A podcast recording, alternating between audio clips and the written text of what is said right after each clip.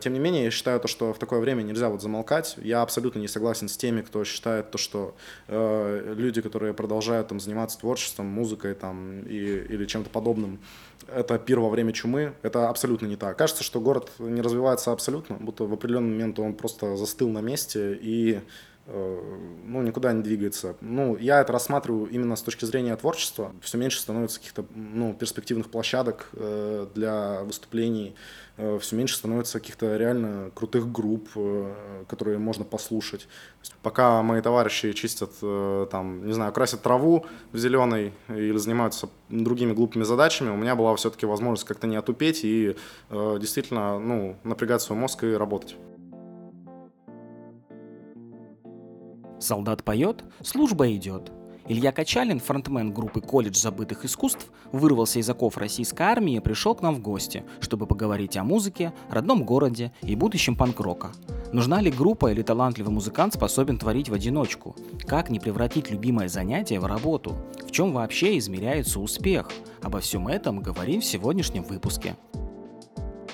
Это программа «Б» на простом звуке. Здесь мы говорим с музыкантами и исполнителями, которых вы могли не знать или, наоборот, давно любите.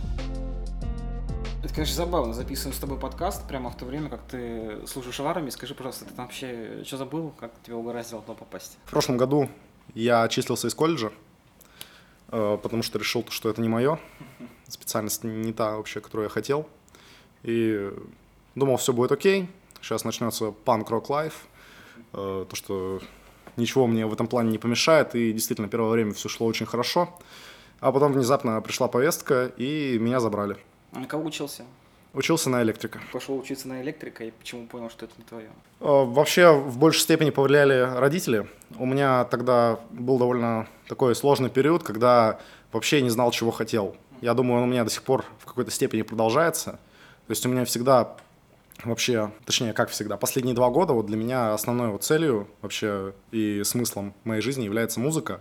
А тогда вот ну, у меня вообще не было какого-то направления четкого, я э, не понимал, чего я хочу. Изначально хотел пойти на лингвиста в университет, поэтому сдал ЕГЭ, все дела, э, уже собирался поступать, э, причем не в Мурманске, а собирался переезжать в Питер. Я даже экзамены такие сдал, с которыми ну, в Мурманске поступить никак было не вариант.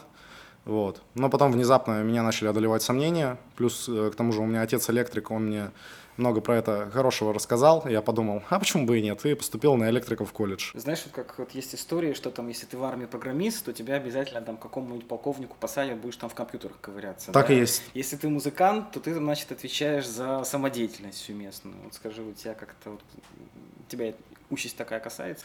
В плане музыки никак не коснулось, то есть, ну, я сразу показал то, что я там на гитаре умею играть, умею петь, но там конкретно это не было востребовано, вот то, что...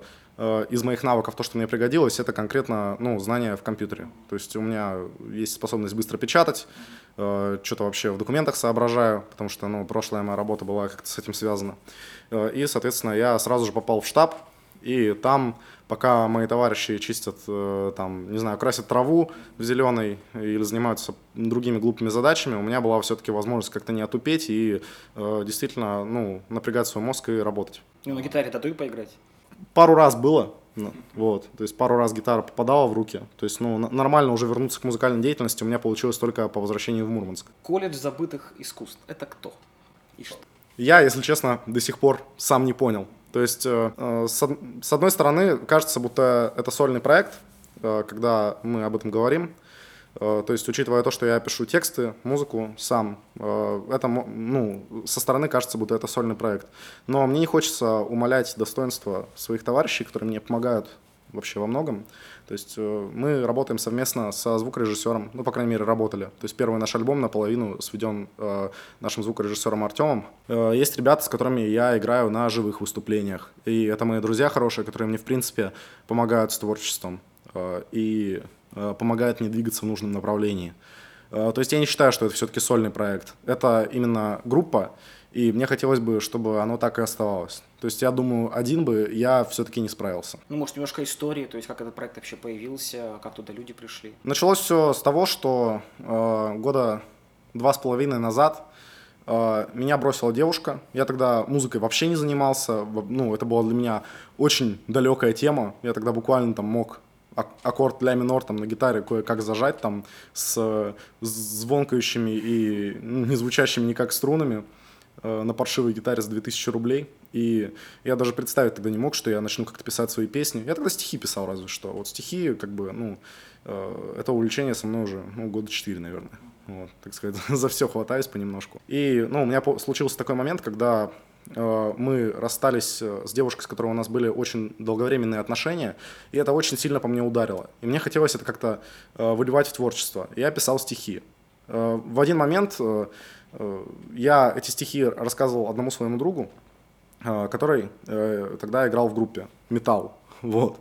И он знал то, что мне нравится панк-рок. На тот момент я слушал много панк-рока, сейчас уже не слушаю, но не суть.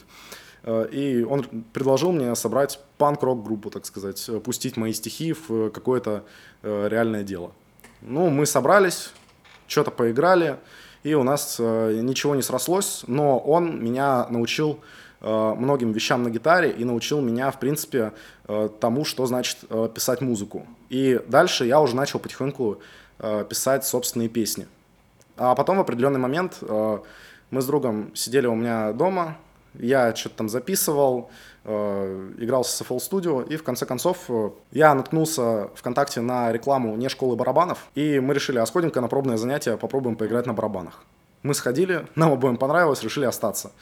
Я проходил всего восемь занятий, в итоге там просто стал заходить туда как, типа, в гости, в гости да. А друг мой решил остаться учиться и действительно, ну, стал как-то развиваться именно в сфере барабанов, и я взял его в группу. Ну и так мы с ним двигались, можно сказать, дуэтом, я на гитаре и на вокале, а он на барабанах. И к нам периодически подключались там басисты, соло-гитаристы, но в конце концов никто надолго не задерживался. У нас очень часто менялся состав, в основном из-за того, что я человек крайне капризный, и мне, э, все время, меня все время что-то не устраивает, что-то раздражает. Главной проблемой было то, что, ну, в нормальных группах как это происходит. Все участники группы принимают э, участие, извиняюсь за тавтологию, в написании песен в этом процессе. Э, у меня... Есть такой своеобразный синдром творца, потому что мне кажется, то, что если кто-то трогает мою музыку и что-то в ней пытается поменять, то обязательно делает это хуже. Даже если этот человек более профессионален, чем я, если он больше разбирается в музыке, мне кажется, что все, если кто-то этого коснется, кто-то что-то поменяет, это уже не то. Типа не. И чаще всего именно из-за этого были конфликты, именно из-за этого я выгонял участников, и мне требовались именно ребята, которые, ну, будут играть то, что пишу я. Прям выгонял. Ну, не прям выгонял. У меня такой достаточно мягкий характер, и это происходило всегда, ну, не очень хорошим образом, на самом деле. Вот это моя такая плохая, можно сказать, черта. То есть э, чаще всего, типа, очень плавно все это сливалось. Типа, я просто говорил, что я распускаю там группу, например. Да, сейчас будут такие инсайдики, там, если, если кто-то это послушает из тех, кто раньше со мной играл, возможно, обидится, как бы, простите, ребят, но... Я распускал группу, а на самом деле я ее не распускал, то есть я просто оставлял тех участников, которые мне нравятся, и как бы двигался с ними дальше. Потому что мы тогда особо не шумели нигде, нигде ничего не выступали, и как бы, ну, даже определить невозможно было, распалась она на самом деле или нет. Вот в конце концов сейчас мы как бы собрали такой достаточно надежный и крепкий состав. Я на бас-гитаре, Андрей на барабанах и Дима на басу. И каждый из нас, ну, что-то свое вносит. В прошлом году, если верить вашей группе ВКонтакте, выпустили сразу два альбома. И в ситуации, когда от некоторых исполнителей сингл приходится ждать несколько лет, да, выглядит как будто бы много. Почему так получилось? Вообще, мне всегда кажется, то, что если делать мало, то будет и мало импакта. То есть всегда хочется получать какую-то отдачу от того, что ты делаешь. И когда я выпустил э, первый альбом, э, мне показалось, то, что импакта явно мало. То, что можно делать лучше. И к тому же были песни, которые э, как бы уже существовали. То есть я их написал, но у меня не получилось их вот э, как-то впихнуть в новый альбом. И тогда я активно вообще экспериментировал со звуком, э, старался достичь какого-то нового, для, именно для себя нового, не для мира там, и, или для индустрии в целом, а именно для себя нового звучания, э, чтобы все звучало круче, э, драйвовее и вообще немножко изменил стиль в целом. И вот мне хотелось сразу же что-то другое сделать. К тому же я понимал, у меня уже тогда на тот момент была информация о том, когда именно я уйду в армию, И я тогда даже не представлял то, что ну, у меня появится снова возможность там, как, хоть как-то прикоснуться к музыке. Я думал, все, типа на, на год я пропаду из жизни полностью. И, и я уж никак не мог представить, что я буду вот сидеть сейчас здесь и э, разговаривать с тобой. И я решил, то, что ну, раз скоро будет застой, значит, сейчас надо сделать как можно больше. И я просто э, я уволился с работы э, и засел на круглые сутки за написание нового альбома. Э, у меня тогда еще был, к тому же, творческий кризис. Я, мне абсолютно не нравилось все, что я пишу, буквально все, что выходило из-под моего, так сказать, струнного пера, оно мне не нравилось, мне хотелось чего-то совершенно другого. Но я заставлял себя, каждое утро я просыпался, до глубокой ночи сидел, ничего не ел, ничего не пил, кроме кофе, и заставлял себя работать над музыкой. И как-то так получилось написать восемь песен, которыми я в итоге оказался доволен. И мне кажется, что второй альбом гораздо удачнее. Я послушал оба альбома, и это действительно очень разные совершенно какие-то да, продукты и по музыке, и по текстам, и по, ми- по манере исполнения. И вот ощущение вообще, как будто бы над ними работали разные люди, разные команды. Это ну, не ложное ощущение, так действительно и есть. На самом деле, ну, над ними работали, над ними работал один и тот же человек. Дело здесь исключительно в том, что как раз-таки мне хотелось второй альбом сделать совершенно другим. То есть вот «Выдуманный мир» получился э, одним образом, вот. Точнее, как, м- маленькие мысли получились вот одним образом, а «Выдуманный мир» мне хотелось сделать совершенно другим. Что меня не устраивало конкретно в «Маленьких мыслях»?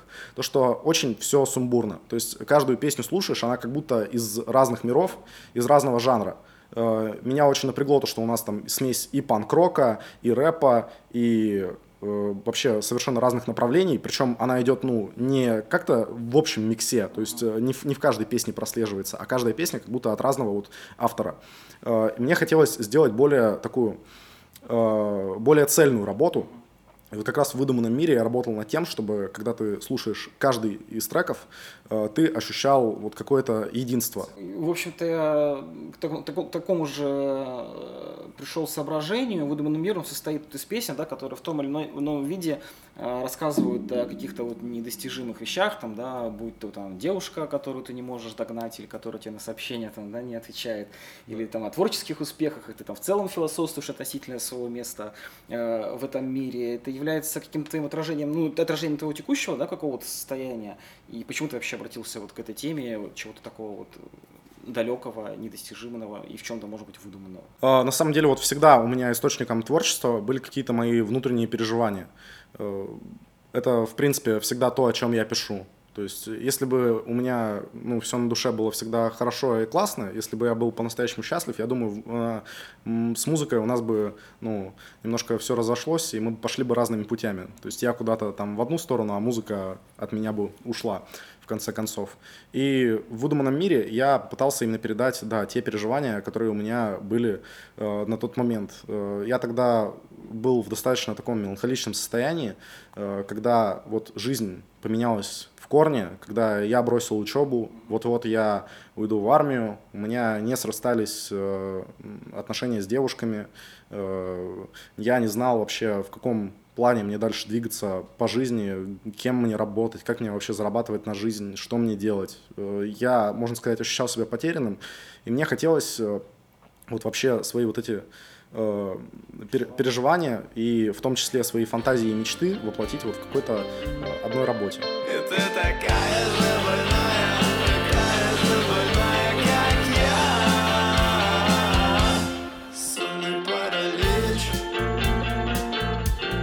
Разве мы хотим смотреть, как мир горит дотла? Сонный паралич. Перед тем, как уйти в армию прикалываться, ты признался ну, на стене в, в группе, да, что давно бы все бросил. Ты говорил вообще про группу или про музыку в целом? Я говорил скорее про музыку в целом, потому что для меня вот важнее всего это именно э, какая-то отдача от э, людей, которые это слушают. То есть если бы этого вообще никто не слушал, я бы бросил сразу же, потому что э, ну, для меня это самое главное все-таки в творчестве, что-то кому-то дать, вот, а не что-либо другое. То есть вот есть люди, которые чисто для себя там в стол пишут, например. Я не являюсь таким человеком, мне важно выпустить это в свет, чтобы это послушали, получить какую-то отдачу. Вот это для меня вот самое первоочередное. Ты получил отдачу, раз до сих пор продолжаешь этим заниматься? Я ее получаю не в той мере, в которой мне хотелось бы, но в той мере, в которой я ей доволен и вот которая дает мне мотивацию двигаться дальше. То есть, а в какой мере тебе хотелось бы? Хотелось бы, конечно, ну... Лужники. Побольше слушателей, как минимум. То есть я считаю, то, что качество вот во втором альбоме сильно выросло. Меня сильно расстроило то, что прослушивание в два раза меньше, чем на первом. Я в Spotify даже подписался на тебя. Спасибо большое. А что у тебя сейчас вообще в плейлисте, какую музыку слушаешь? Ой, это очень... Сейчас очень странно прозвучит, наверное. Я слушаю сейчас хайпер-поп. Причем мне сразу, как только я начал слушать хайпер-поп, мне сразу захотелось его писать. Причем э, друзья мои на это отреагировали крайне, крайне негативно. Они такие: нет, Илья, так, возьми себя в руки э, и пойми то, что если ты слушаешь хайпер-поп, ты не должен сразу же гличевать там все вокальные партии в КЗИ и э, делать вот эти басовые прямые бочки с восемьсот восьмым басом. Я такой: да, да, вы правы. Вот. Э, вообще, ну... На момент, когда я вот писал вот первые два альбома эти, я слушал в основном именно то, то, что я писал. То есть это был инди-рок, альтернативный рок и ну, подобная тема. Сейчас я больше э, слушаю что-то более популярное среди вообще современного слушателя. То есть это хайпер-поп, э, это альтернативный рэп, э, эмо-рэп. Из вот любимых исполнителей на данный момент у меня, наверное, э, Кишлак. Прям больше всего сейчас заходит. «Автостопом по фазе сна», вот его прошлый проект тоже э, очень оценил. Вот. Ну и различных хайпер-поп-исполнителей тоже. В последнее время вот кайфую от такой электронной и энергичной музыки. Произошла такая трансформация у тебя, да, из панка какого-то такого, может быть, несуразного, необтесанного, то что-то такое более эстетичное. Можно сказать и так, да. Есть исполнители, на которых ты, может быть, равняешься или какие-то фишечки посматриваешь у них? И в плане музыки, и в плане текста? Скорее всего, это группа «Вандабар». То есть вот даже часто я включаю кому-то группу «Вандабар», потому что это моя любимая группа, в принципе, из таких инди-рокеров. И люди часто замечают какие-то сходства. Вот, потому что ну, много приемов на самом деле оттуда взято. Вот, например, гитарные мелодии, которые сходятся с вокалом. Э, или там какие-то вот стаккатные моменты, когда там музыка резко обрывается, там, и такая вот пауза, которая ведет потом к более энергичным моментом. Вот что-то такое я, наверное, все-таки подсмотрел группу «Вандабар». Работу ты бросил. Сейчас ты в ближайшие, наверное, еще полгода, да, будешь находиться в аренде у государства у нашего. Да. Ты возвращаешься. Чем ты будешь заниматься в жизни дальше? Музыка музыкой, но кушать тоже надо. Или нет? Или постараешься сделать так, чтобы и за музыку можно было покушать? Вот я постараюсь, на самом деле, сесть на оба стула, так сказать, одновременно. Не знаю, получится ли это у меня. Но вот вообще мы с моим барабанщиком и по совместительству лучшим другом Андреем собираемся двинуть в Питер и там уже развиваться. То есть, ну, найдем какую-нибудь работу, которая позволит нам себя прокормить, и постараемся в том числе, ну, бомбануть в Питере в плане музыки. Ты вообще в Мурманске родился и вырос? Да. Нет у тебя ощущения, что это город, ну, такая, знаешь, забытая провинция, в которой нечего делать? Определенно в последние годы все больше и больше появляется такое ощущение. Почему такое ощущение появляется? Потому что кажется, что город не развивается абсолютно, будто в определенный момент он просто застыл на месте и... ну, никуда не двигается. Ну, я это рассматриваю именно с точки зрения творчества, в том числе, потому что для меня это вот наиболее такой важный, важный момент и что-то, в чем я хоть чуть-чуть доразбираюсь. И вот сейчас мне кажется, то, что э, все меньше становится каких-то, ну, перспективных площадок э, для выступлений, э, все меньше становится каких-то реально крутых групп, э, которые можно послушать. То есть вот все крутые ребята, которые вообще, ну, в Мурманске когда-то были, они отсюда уехали. Взять тех же «Деревянных китов» или «Автостопом по фазе сна». Одни в Питер двинули, другой в Москву. И сейчас вот из мурманских ребят, вот кого действительно можно там в плеере послушать и кайфануть, это вот люди, которые еще вообще не стрельнули. То есть вот, например, мы. Вот, как бы двести подписчиков — это, ну, достаточно небольшие цифры. как бы хорошие, но небольшие, есть еще к чему стремиться.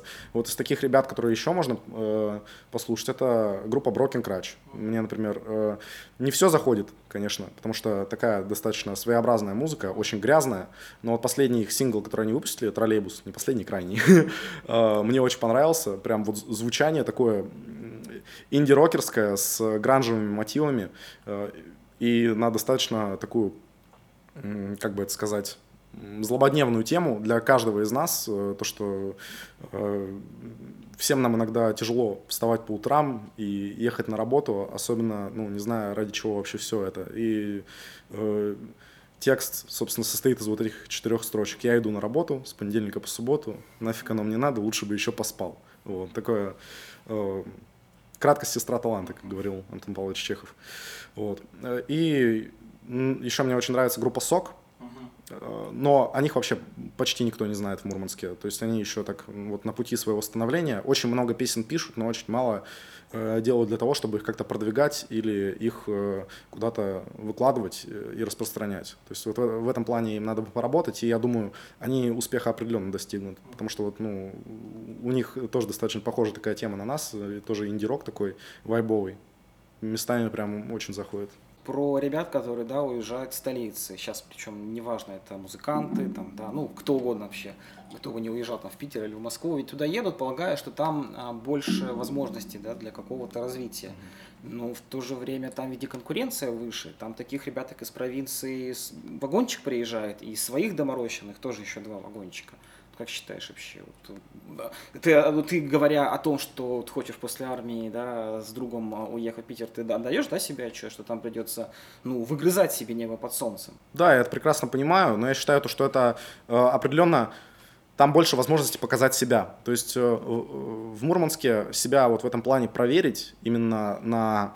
прочность, на качество очень тяжело, потому что вот, ну, каким бы ты прочным и качественным не был в плане своего контента, ты этого можешь в конце концов и не понять, потому что здесь даже если ты, ну, максимально качественные вещи делаешь, ты в конце концов можешь и не быть услышанным, потому что для продвижения какого-то очень мало перспектив и мало возможностей. Вот я считаю, над этим нужно работать городу, и меньше людей захотят отсюда уехать. А в Питер, когда ты приезжаешь, ну, там у тебя определенно есть простор, чтобы показать себя. Если ты действительно крутые штуки делаешь, то тебя могут заметить. Вот это, я считаю, вот такой главный момент. Я написал тебе, что, может быть, я болен, что, может быть, не стоит так умирать, так умирать.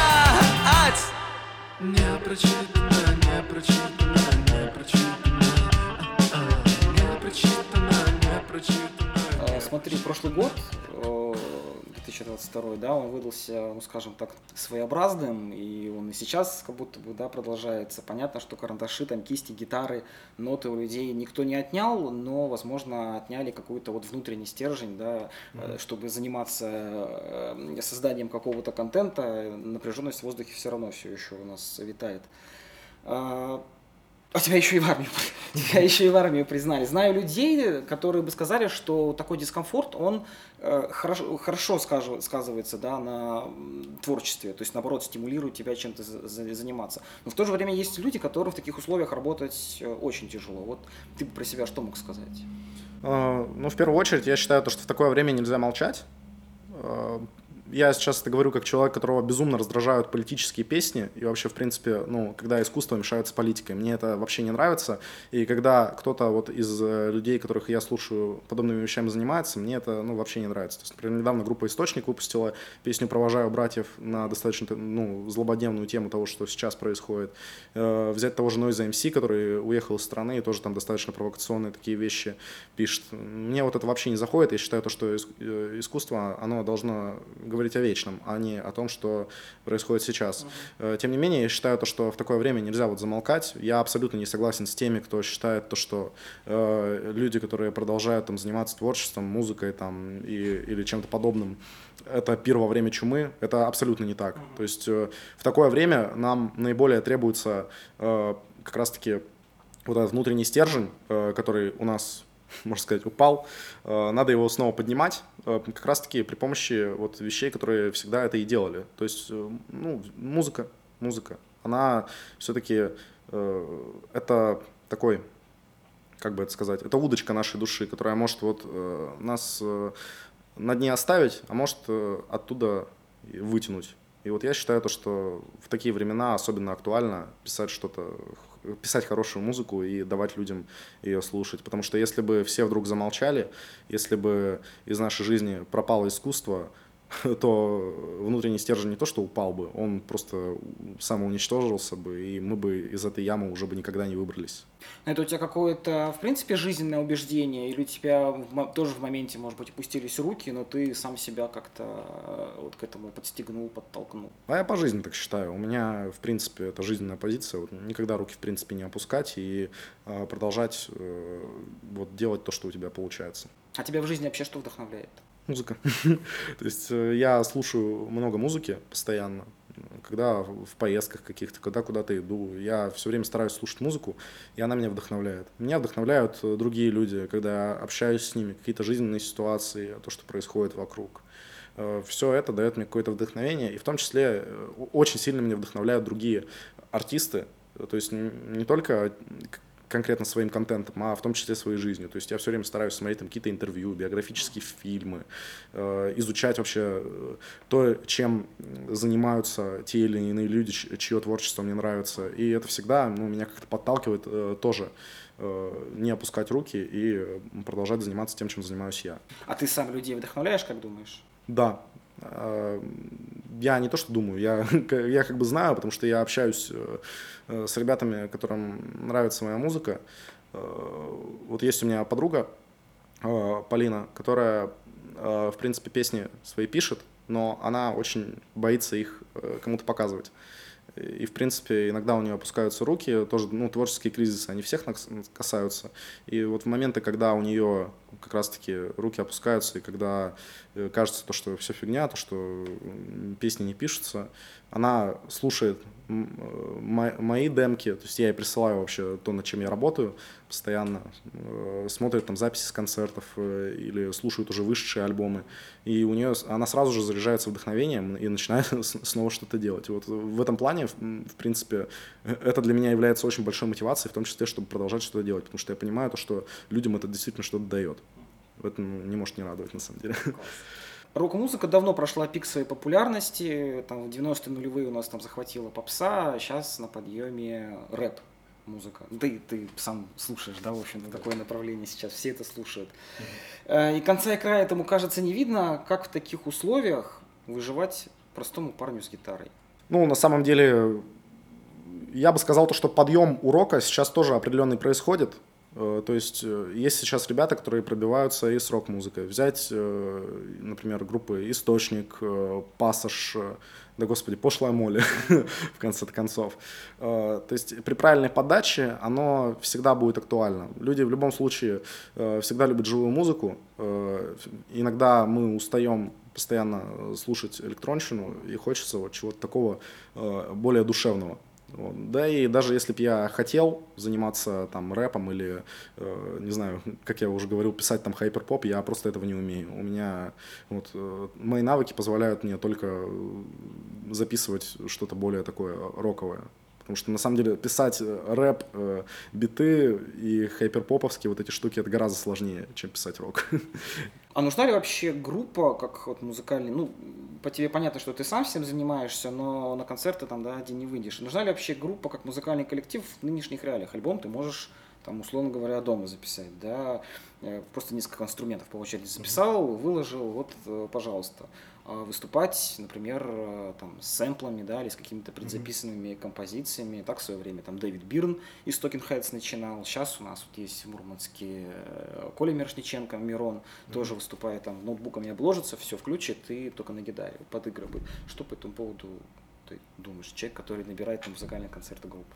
Ну, я вот считаю, что это все-таки зависит от конкретного исполнителя, вот, от его конкретной потребности. То есть мне нужна вот именно вот эта живая энергия, которая, которую способна дать только группа. Под фонограмму я бы ни в коем случае не хотел выступать, по-моему, это просто ну, не так интересно и весело, как играть со своими друзьями. Причем ну, у меня такое отношение всегда к этому, то есть я не могу играть в одной группе ну, с людьми, с которыми у меня там нет каких-то близких взаимоотношений. Вот с- сейчас я ну, собрал группу со своими друзьями, и мне с ними максимально комфортно и весело играть. Я бы хотел в том же духе продолжать. То есть это исключительно вот моя такая э, хотелка, и если другой человек в этом, например, не нуждается, он, конечно же, может выступать под фонограмму. То есть, ну, это зависит от потребности каждого отдельного исполнителя. Нету ощущения у тебя, или, может, возникало, или страх перед таким ощущением, что вот это вот все э, музицирование, писательство и работа в группе в какой-то момент превратится действительно в работу и перестанет приносить такое удовольствие, вот, как творческий процесс? У меня был такой опыт с рисованием ранее, потому что перед тем, как начать заниматься музыкой, я долгое время занимался рисованием, э, рисовал свои комиксы, рисовал портреты и в конце концов начал делать портреты на заказ. И это привело к тому, что спустя где-то полгода рисования портретов на заказ я э, выгорел полностью, и рисованием я больше не занимался вообще. И я вот боюсь, то, что то же самое произойдет с музыкой, и предугадать это очень тяжело. Очень тяжело это спрогнозировать. Я, мне, все, что мне остается, это только надеяться, то, что этого не произойдет. То, что если я начну как-то зарабатывать на музыке, и то, что это начнет вот, приносить материальные плоды, это ну, не даст мне, в конце концов, как-то... ну, не превратит все это в чистую коммерциализацию. То, что получится также писать музыку с душой, но при этом с возможностью кормить себя этим делом. Куда, на твой взгляд, вообще жанру двигаться? Потому что складывается такое ощущение, будто бы в гитарной музыке сейчас что-то экстраординарное придумать, ну, сложновато. И я думаю, ты человек, который хотел сделать, да, вот э, второй альбом отличным от первого, наверное, вкусил э, все эти прелести, что вот, сделать что-то такое, чтобы вау, это надо посидеть и подумать, и поработать над этим. Ну, как говорится, все новое – это хорошо забытое старое, поэтому человечество всегда будет приходить к тому, что новое мы действительно не придумываем, но мы создаем видимость того, что мы создали сейчас что-то новое. Люди устают от одной вещи и переходят к другой. Для них вот это становится новым, несмотря на то, что когда-то это было старым. И я вот придерживаюсь сейчас, ну, примерно такой же политики, можно сказать, в своей музыке. Вот последний раз, когда мы выступали, нам на афише написали то, что у нас ну, есть такой ретро-оттенок в музыке. И я над этим так подумал, и ну, что-то, что-то действительно в этом есть, что-то, что-то такое вайбовое, старое ощущается, потому что действительно ну, подобный альтернативный рок пиковую популярность свою имел там в восьмидесятых-девяностых, ну не у нас конкретно в стране, а там за бугром, можно сказать. И людям сейчас интересно снова что-то подобное послушать, и я считаю, что нового мы не придумаем, но заставим людей почувствовать вот свежачок за счет того, что вот этого давно не было. Заставим а, или будем писать под тренды? Где найти баланс между тем, что делать, что хочется, и тем, что сейчас на волне, и чего ждут люди? Если намеренно писать под тренды, очень легко потерять себя. И вообще тренды – это такая вот достаточно непредсказуемая и очень тяжело анализируемая штука. Вот я не знаю, кем надо быть, чтобы корректно, правильно и с умом проанализировать тренды. Потому что всегда, какие бы ты выводы ни сделал о том, что сейчас модно и популярно, ты в конце концов можешь сделать то, что будет просто типа... Ну, как в том меме, где Стив Бушеми надел толстовку и кепку и взял скейтборд в руки, и, и типа он модный и молодежный. Здравствуйте, товарищи дети. Вот. И примерно, примерно так это и будет выглядеть, если ты будешь намеренно подстраиваться под тренды и делать то, что сейчас якобы популярно. Вот как бы есть люди, у которых есть там куча продюсеров, куча людей, которые там готовы им это проанализировать и сделать. У нас таких ресурсов нет, нам остается только делать с душой и надеяться, что вот эту душу почувствуют другие люди и смогут э, как-то с, с нами за счет, за счет этого сблизиться. Оставаться верным себе. Да, да. Это всегда, всегда рабочая схема. Ведь я до хрена не устал. Догонять тебя, пока есть возможность. И падать в грязь, не падать в грязь.